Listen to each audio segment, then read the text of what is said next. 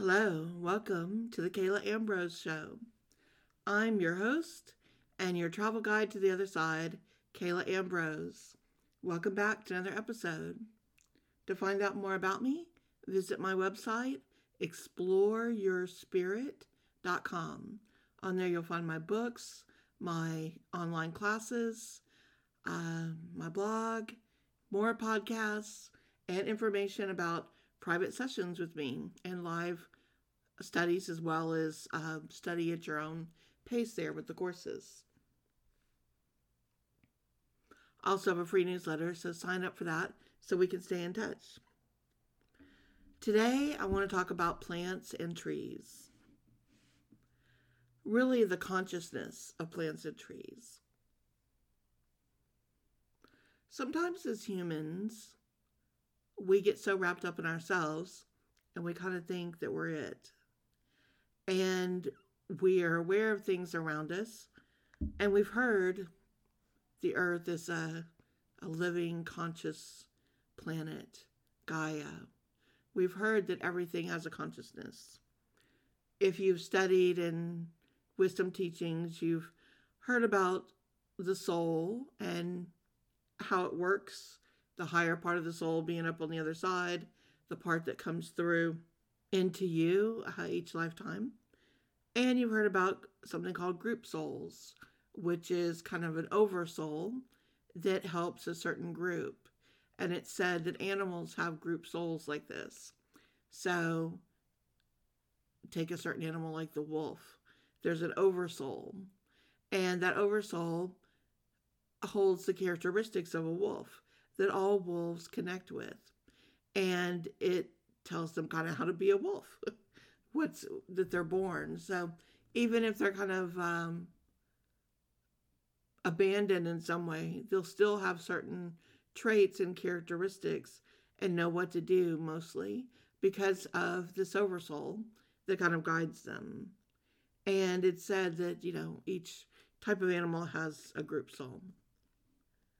And so many people talk about this and talk about the animals, and it leads to a lot of people becoming vegetarian because uh, they start to understand the consciousness of animals.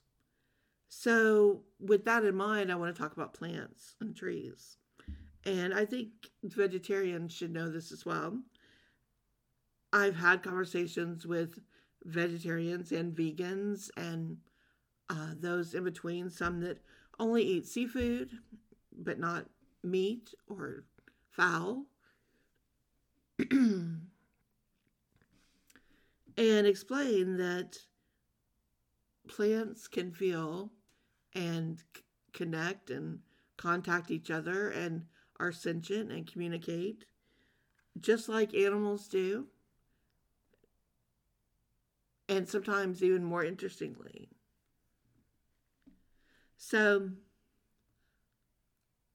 I'll ask sometimes when someone's um, a vegetarian but they eat fish. I'll ask them if you're if you're not just doing it for a health reason and you're doing it because of the consciousness that you understand with animals, how do you uh, feel okay doing this with with fish? And they'll say, "Oh, I don't think fish and uh, shrimp and other seafood feel the same way consciously. They don't have any proof of that. The the only thing really they're going by mostly is they feel a connection with the other animals and there's not the same type of communication or connection with a shrimp or a fish. But if you spend time with a lot of fish and sea life, you see that there is. If you were to ask that same person, would you eat a dolphin? They would be horrified that you said that. But they'll eat a tuna that's relatively the same size. And the difference is the dolphin has evolved to become more interactive with humanity. So there's a connection there. And so it seems wrong. Yet the tuna that's pretty much the same size uh, and all, it seems to be not a problem. And part of it's because these fish don't make noises, so you're not hearing that communication. Their eyes on the fish aren't the same, so you're not looking into their big brown doe eyes and feeling a sense of sympathy. So it for some people it can feel different. Now, I'm not saying this to upset vegetarians. Everyone should do what feels right for them. These are just questions that I bring up to think about, consider when uh, you know, when you're looking at these things. Because everything has a consciousness and it's just a level of understanding it. So there's a joke that says um, there's a guy and he's talking to another guy and he says, Oh, are you a vegetarian? And the guy's like, Yes, I am. And he says, Oh, you must really love animals. And he says, No, I really hate plants. and uh, that's an old joke, but it's talking about, um, you know, going into that, that there is a consciousness with everything. Now, scientists have studied this a lot. There were some studies back at University of Chicago where they would put plants in laboratories and they would um, take a flame and they would burn the leaves on a plant. And they had it hooked up to machines, kind of like an EKG type thing, where you could see if there's any reaction. And the plant reaction that was very minimal was the the arrow, the line that goes up and down was going giant up and down like there was an earthquake, you know, in comparison. And the plant was in its own way reacting to the pain of being burned. So they began to study this further and the next level they took it was they put these plants in the laboratory and they held the flame up near the plants. They didn't burn them, but they held up the same flame. And the plants started to react the same way with super high marks on the on the I don't know what the device is called there that they did, but but like an EKG that's recording it, super high up and down again, like an earthquake's happening, and it was the plants feeling fear. They recognized the flame and what the flame could do, and that it could burn, and they weren't being burned, but they were sending out a conscious energy that could be detected through these machines, showing their fear of being burned. And they went on to do other tests with music. They had separate laboratories and they exposed one group of plants to music uh, that probably people would call it death metal, very, you know, hard rock kind of low vibration music. And then in the other laboratory, they had classical music. And there was an extreme difference in how well the plants grew, how fast they blossomed, uh, their general health, uh, you know, uh, and texture, and how they looked. And, you know, it was extremely noticeable difference. And the plants that listened to the classical mu- music really thrived and the ones listening to the death metal type of music did really poorly. Everything else was the same. What was given to them, how they were fed, watered, light, all everything else, you know, was kept the same. As they continued to study this with the music and the fire, um, they then tested with having people talk to the plants. So again, two different laboratories, or sorry, on this one they had three. And in the first one, they had people that would come in. They would speak very lovingly and kind to the plants. They would often name the plants. They would chat with them. They would tell them nice things. You're beautiful. You're growing so well. I'm so proud of you. You're amazing. What a beautiful plant you are. And just very loving people speaking very nice. In the other laboratory, they had people who went in there, watered the plants, did the same care but didn't speak a word to them, didn't didn't acknowledge them as a plant except to just, you know, put water in their pot, stuff like that. And in the third lab, they had people who spoke very angry to the plants and said, you know, you're you're ugly, you're worthless, I don't even like you, you'll never grow into anything worthwhile, just saying very angry, toxic things to the plant. And so they, they marked it all and watched it all over the course of the study. And again, huge difference between uh, the, the plants that were spoken well to versus the biggest difference was versus the ones that had the angry negative comments given to them. And then in the middle were the ones that were kind of ignored but cared for. So big difference between positive and the the neutral, but huge difference between where they were spoken to and given attention in one way or the other, positive or negative. So it's been studies for a long time, and then scientists went on to. There's a book I'm trying to remember. I think it's called The Secret Life of Trees, and it talks about how trees network and connect with each other. And some of you probably know this, like aspen trees, how they network, but all trees communicate with each other and they send off scents, they send off energy, they find ways to connect through their root system and uh, to let each other know what's going on. They can change their scent and emit a sense when they have a predator. So if there's a, a bug of some type or an animal that, you know, is chewing on them, gnawing on them, they can change their scent and to try to make it taste bad or um, the scent to come off of their leaves that smell, it'll smell different than it did, so it's not as inviting or attractive. And as they emit this scent, trying to put off their predators, as the wind blows through, trees that aren't even near but are, say, downwind, they will pick up the scent and they are smart enough to recognize that the trees that they can't even see have changed their scent because of a predator. And so they begin to change their scent and also try to smell bad. So that as those predators migrate down their way, they won't chew on those trees. And scientists are beginning to study this more and more about um, how they change their flavor like that. Um, you know, when bugs and other things are trying to eat them. So they've taken this even further and they put some plants and trees again in laboratories and they recorded the sound of what it sounds like when different pests are eating like the leaves on the trees or a plant.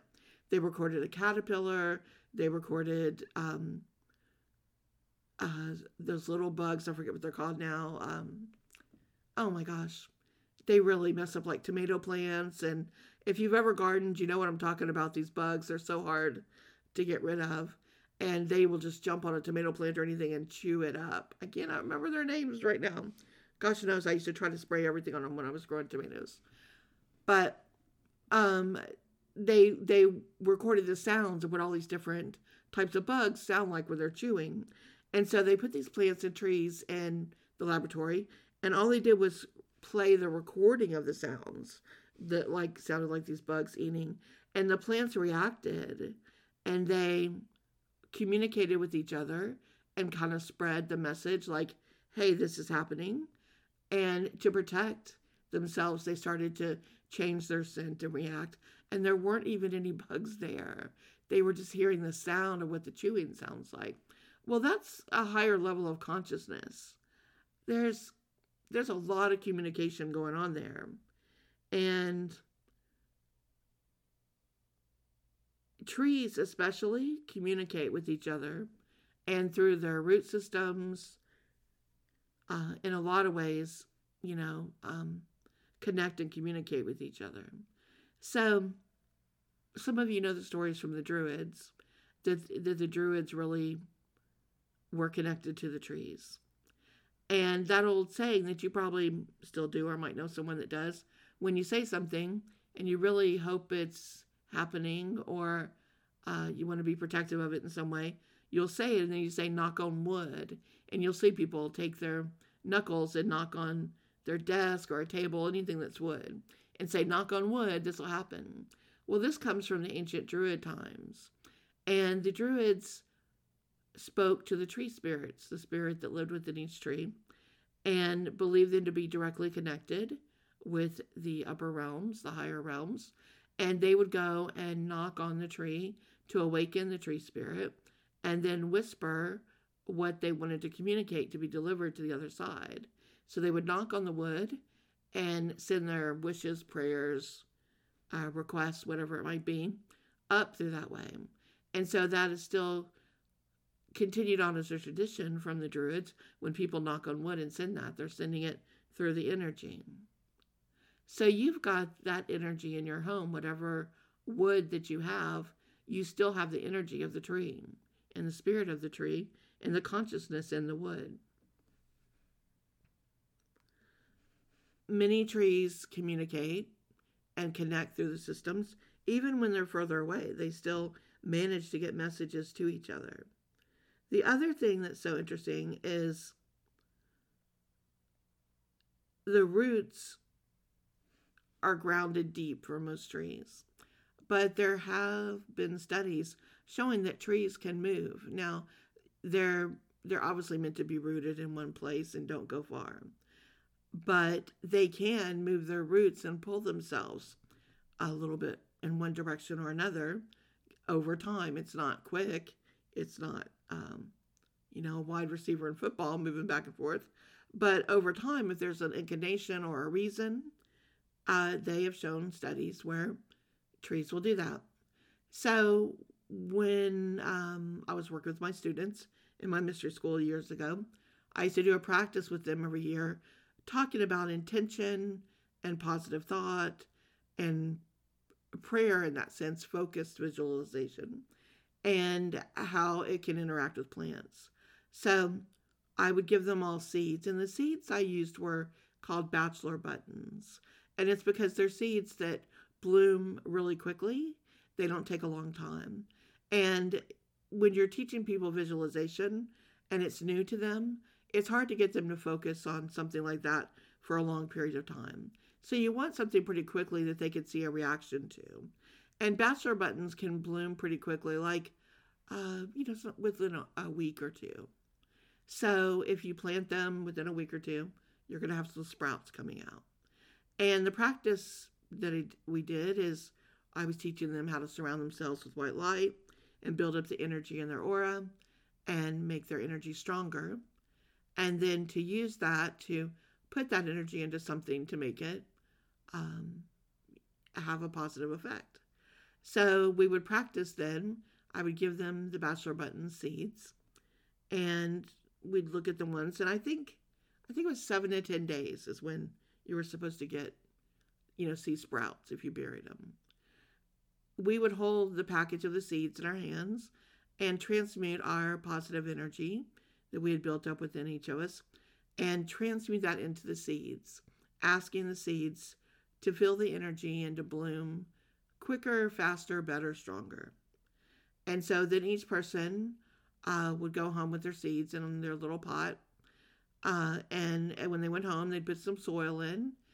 And then they would hold a quartz crystal, a small crystal, in their hand and put the same intention in the quartz crystal, which a clear quartz, you know, holds whatever energy you direct into it.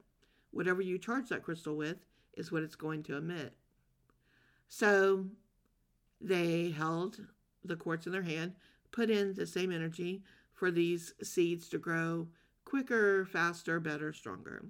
And then they planted that little quartz crystal in the little pot in the soil and added the seeds that they were given.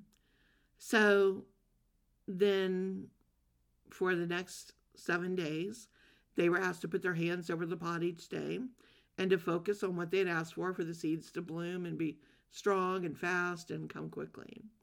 And so we would mark it every year. We would watch to see how long it would take. And most of my students, the well, let me put it this way: the ones who really did the the exercise really focused their energy and were deliberate about it every day, putting the energy there, thinking about the seeds, willing them, you know, asking them, speaking nicely to them, please grow, bloom, I want to see you. Those who really put in the work, the majority of them really saw something happened very quickly. And I'm talking about within two to three days, where they would get stalks and blooms coming out. And so it's a really good way to practice that when you're learning about energy and trying to see that you can do something like that. Plants are very responsive. So years later, where I lived, my office uh, in my home had a big window in it that I loved to open, and my desk was there, and I would write and look out the window, and a little bit of a creek ran in our backyard, and there was a river birch by it. River birches love the water like that. It wasn't a big creek; it was the end of a runoff creek right there, but this big river birch just loved it.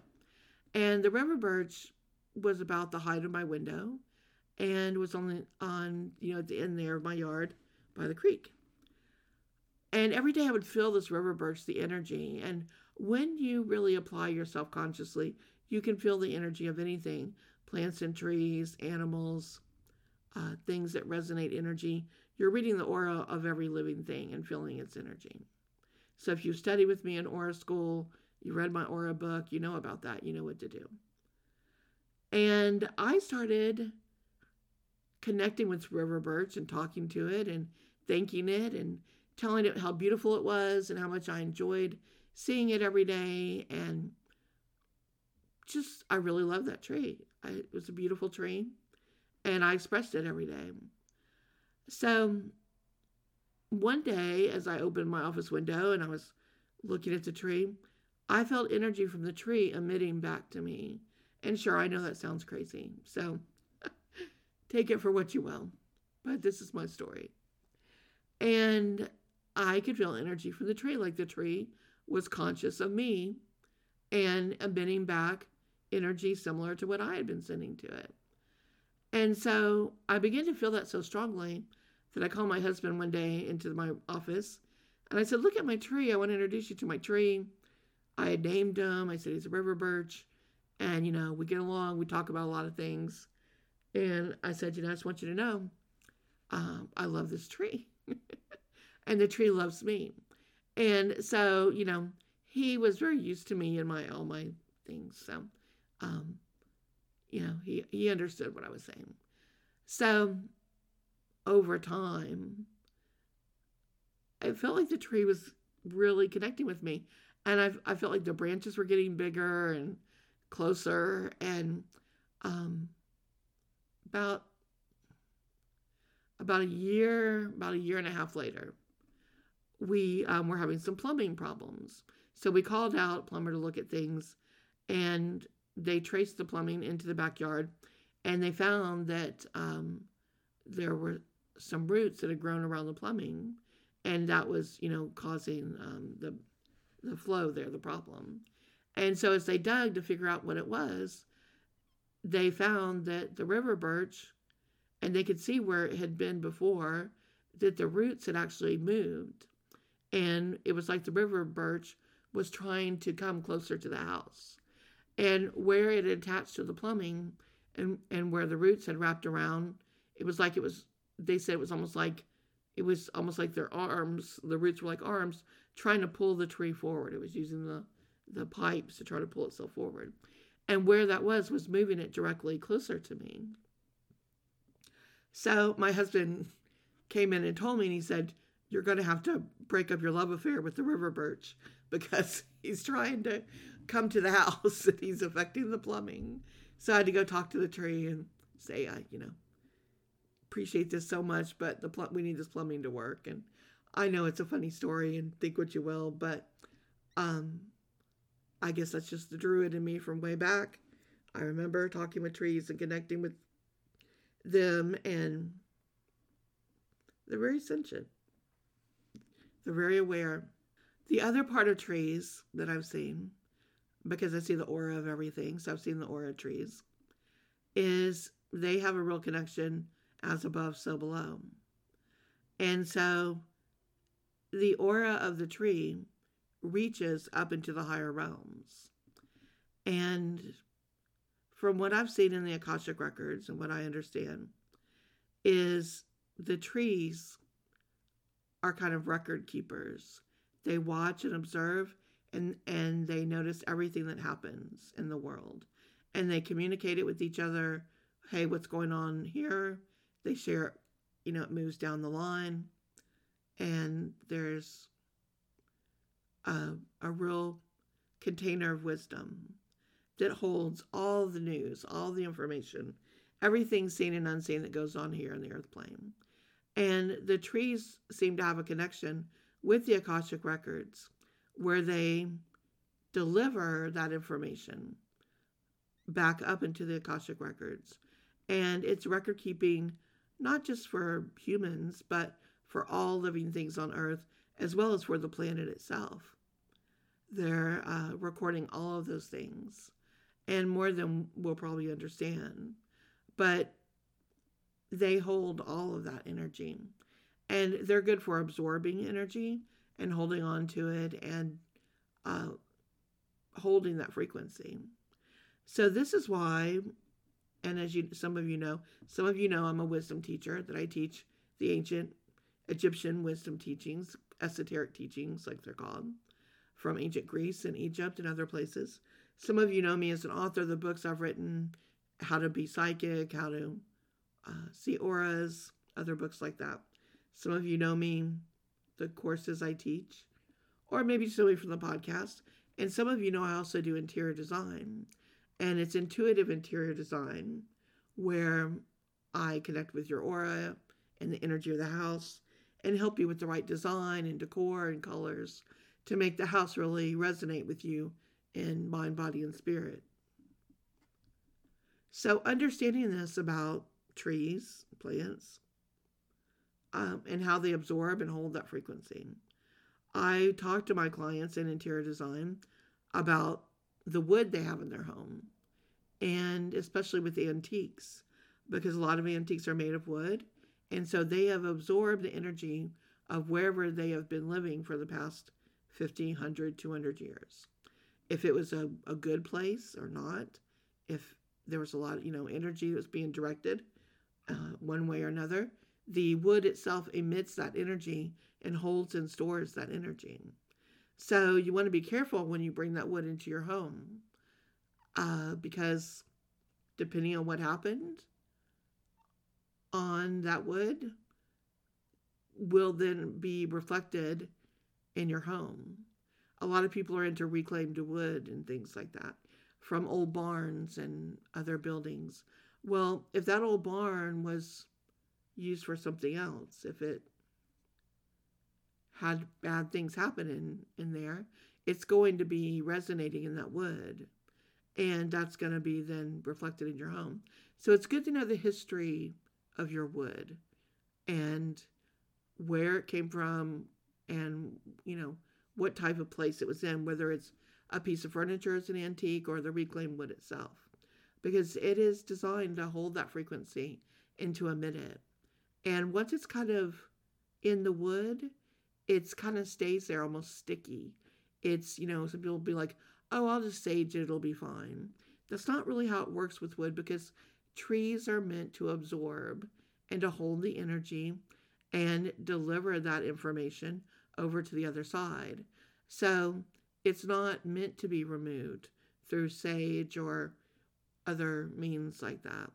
It's it's meant to kind of hold and always keep a record of that whatever happened. That's deep, I know, going into interior design, but that's type of interior design I do is what's right for your aura, your energy, um, and, and, and within your home and what it's reflecting. Is your home a sacred temple for you? Is it a sanctuary? What do you have in it? And is it working for you with colors, energy, the vibes, the whole thing? So I hope my intention with this podcast today is to get you to look differently at plants and trees and maybe really notice them again for the first time.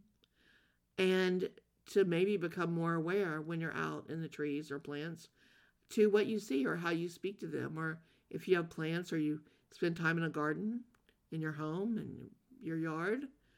Try connecting and speaking um, and loving on the plants and see how that works. Playing music you think they might like um, and trying your own experiments. As to the beginning with vegetarian and what does that mean if they're conscious and sentient and they feel fear and pain just like every other conscious thing? What does that mean when you're pulling the carrot out of the land by its roots. You know, is it feeling that?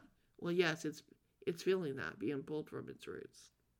So I think when you look at the indigenous peoples all around this world and what they did, knowing that they had to eat to survive, where we are put here, where we have to ingest some type of food to survive.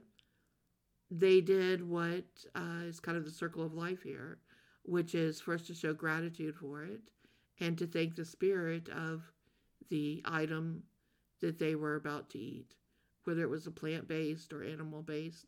They thank the spirit for giving of itself and ask that it, that energy from that food item to nourish and to heal and to give the best nutrients and and to be a good source of everything that was needed along with a healthy dose of gratitude and appreciation for having given itself in that way. So you may want to consider that and think about that with the plants that you eat as well, knowing that they have a consciousness just the same. All right, that's what I wanted to share today. I hope you're doing well, and I'll see you again soon.